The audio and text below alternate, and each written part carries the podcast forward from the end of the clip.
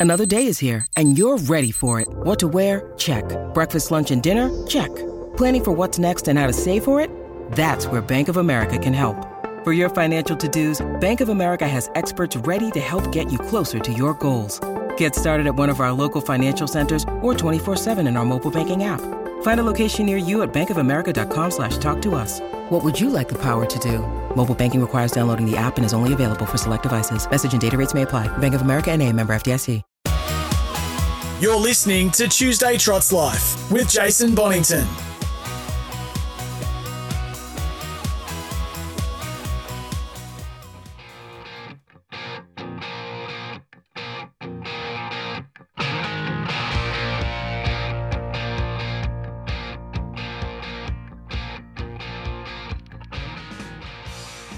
Welcome back to Trot's Life with Toby McKinnon today. And it is a long way to the top, but every so often you just make it there. And Brad Walters is on the line. Brad, firstly, mate, uh, how are you and whereabouts are you today?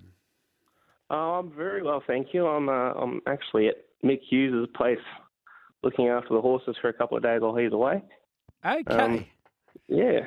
All right. Well, that's interesting because this will open up. Uh, we've got a few directions we'll probably go in this. Start, starting with yourself, right? So tell us a little bit about your background. And I don't think you're related to all the other Walters in harness racing. No, I'm not. I'm not related to all the other Walters, but uh, I know there's a few of them. I do get the odd call to drive in Tasmania every now and then. um, but no, I, I've been in harness racing since I left school. Sort of didn't know what direction to go, and I went through the um, harness centre uh, in Warragul with Des Hughes. Yep. Um, and from there, I've, I've worked with a few trainers. I had to go over in Western Australia with Bob Malsop for a little bit. Um, come back over here. I worked with Bill and Ian Anderson at Lauriston, um, Garrett Donaldson over in Bendigo, and then I come and worked for Mick until he shut down uh, this year. Yeah, okay. And you had a little dabble in harness racing as well. And I think that uh, was that predominantly with Mick. You've had a, you're the three horses, and, and I think Petite Love was your horse and has been for some time. Yeah, Petite Love was mine. Um, I- had a little go on my own before I was at Mick's, but sort of that's when it really, I guess, took over.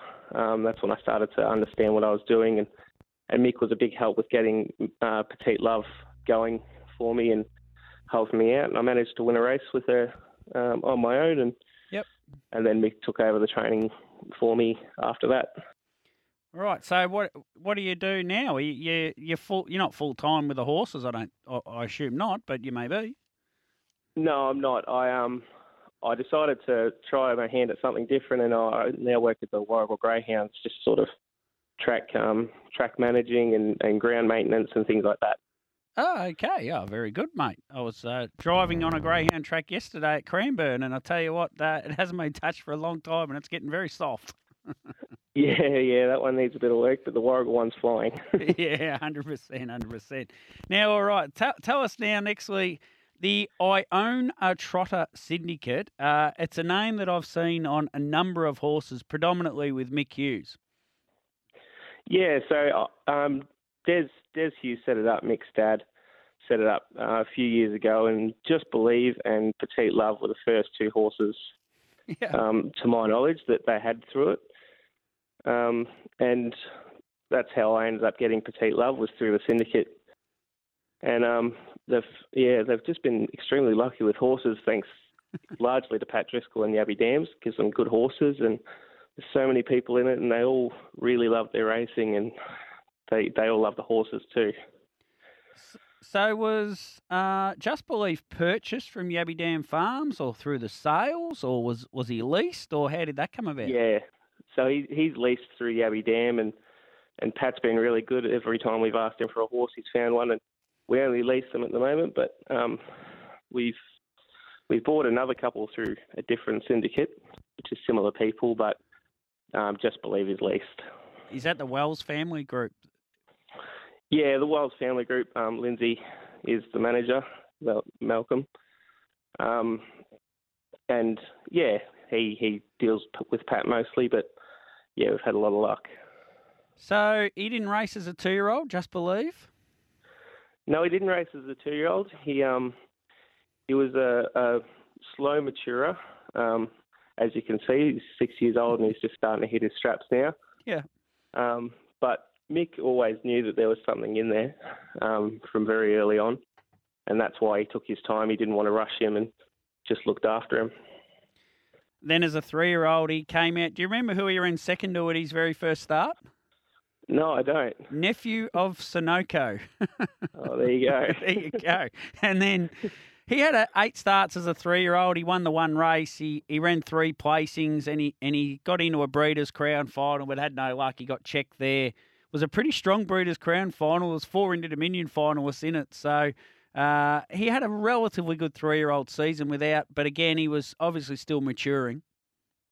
He was still maturing, and um, his three-year-old season probably does go a little bit unnoticed. He did win a Group Three, albeit um, returned the positive swab to arsenic, so it, it, doesn't show on his record. But yeah, okay. He um he was a quality was a quality horse from early on. Yep. Um, and and we we enjoyed racing him back then. Yeah. It was that four-year-old season where he went I think, to another level, though. He had the 15 starts, six wins. He belted his way through the classes there over a period of time, winning four straight. And then at the end of the year, he ran fourth in a in a Vicbred final, and again, it was a very very strong Vic Vicbred final. Yeah, that's right. He um, I remember he just kept he just kept going around and going around, and at, yeah, for a while there we were thinking, gee, like he could be anything here, and hmm. he probably did just sort of reach the end of the season. Um, probably was feeling himself a little bit by then, but yeah, by that by that point we knew we had a good horse. He did have a good horse, and I suppose he's probably a year behind still in a sense. So I know he was a four year old that year, but it was probably like his three year old season in a sense. And then the next year, I know he's a five year old, but it was almost like he was a four year old. And he ran some great races, fourth in the Dullard Cup to Majestic Man and Sundown Courage and Majestuoso. He made a great Southern Star final after running fifth in a heat. And then by the end of the year, uh, we'll, we'll, talk about that a bit more. But uh, he, he went up to the Inter Dominion and I, I guess again, just going back to it, he, he was sort of like a four year old and really emerging into open age ranks this season. Yeah, that's right. He was just um, with every little bit of racing we were putting into him, he was just getting slowly better and better. And I, I think the Inter Dominion series last year probably probably made him into the horse that he is at the moment because he, he learned that resilience and we always knew he was a tough horse and I think he started to feel better throughout the series. I think if you look at the each heat, and then the final he got better through the series.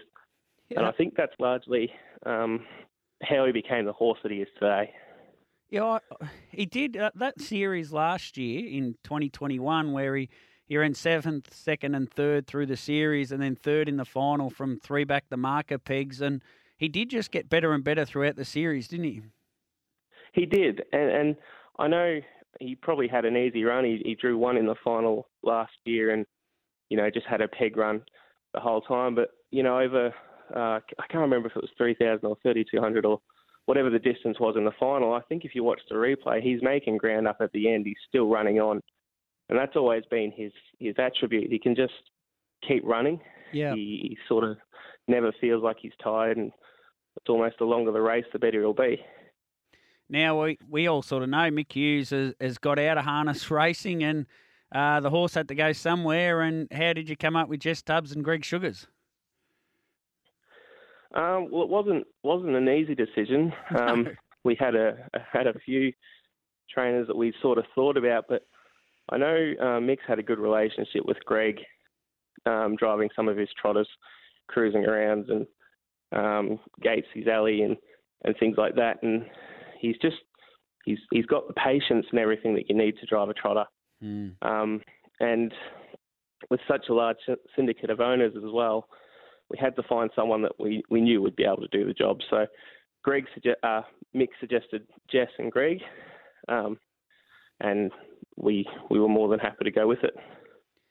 He's bounced back. Uh, he comes back late this year, and he wins the Shep Cup, Kilmore Cup, and I was actually exchanging. I don't know whether you saw on Twitter or not, but I was I was advocating for three heats, and I had a little uh, running leaderboard on where horses were ranked, and Greg was texting me, "Where am I now on those rankings? I've got to get him in this Inter Dominion." and Uh, he finally got qualified, and uh, I sent a message to Greg and said, "You're in the top 24 now. You're right."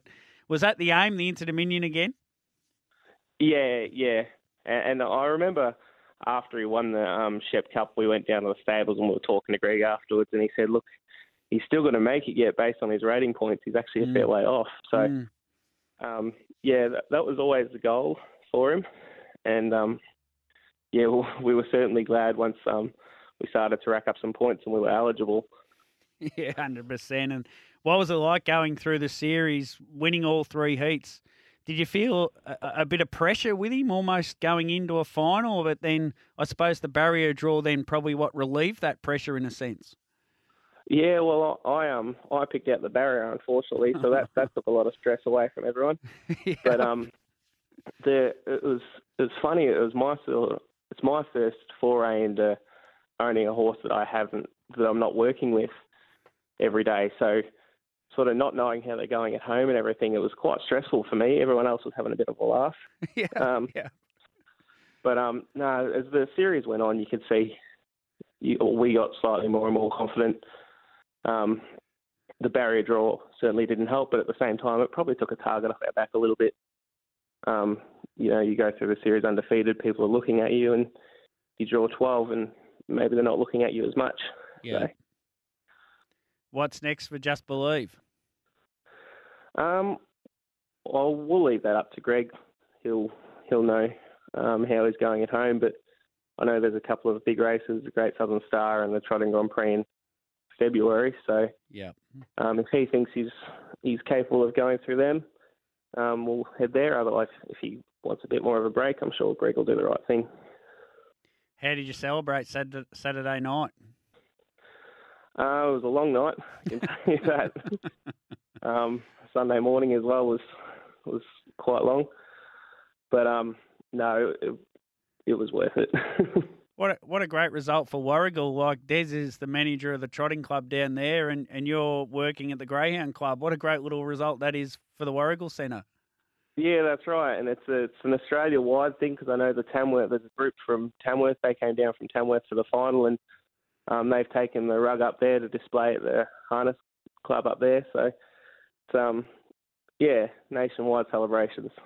Hundred percent. Good on you, Brad. Thanks for uh, joining us today, and uh, thanks for your little contribution too with uh, Fiona Kerr back in back. Uh, oh, that was earlier this year, sometime too, mate.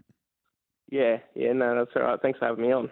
There is Brad Walters, winning owner of Just Believe, and uh, what a great syndicate they have been, and what a great story with Just Believe, and so much kudos has to go to Mick Hughes in all this. He didn't race him as a two-year-old, took his time with him. He he's always looked after the horse so well, and he's matured into such a beautiful, strong horse as a six-year-old, which. Over many, many years, that's how sort of trotters worked, didn't they? They didn't race a lot as two and three year olds, and it was not till they were five, six, seven, eight, nine, they were probably at their best over time. And maybe Just Believe is is a little bit of a throwback to that, and we'll see the best of him over the next three years as no doubt he's uh, Australasia's best trotter at the moment, uh, or well, Sundees Son or him, whichever one you want to choose. Or unfortunately, Bolt for Brilliance was in that conversation, but he'll be away for some time now. Let's get our last break away for the hour. Big second hour still to come. We'll turn our attention to the Cranbourne Cup, but we'll go back before we go forward. And we'll catch up with John McLean, who trained Rivoli Jack to win a Cranbourne Cup, and Tony Ziria, who trained All for One.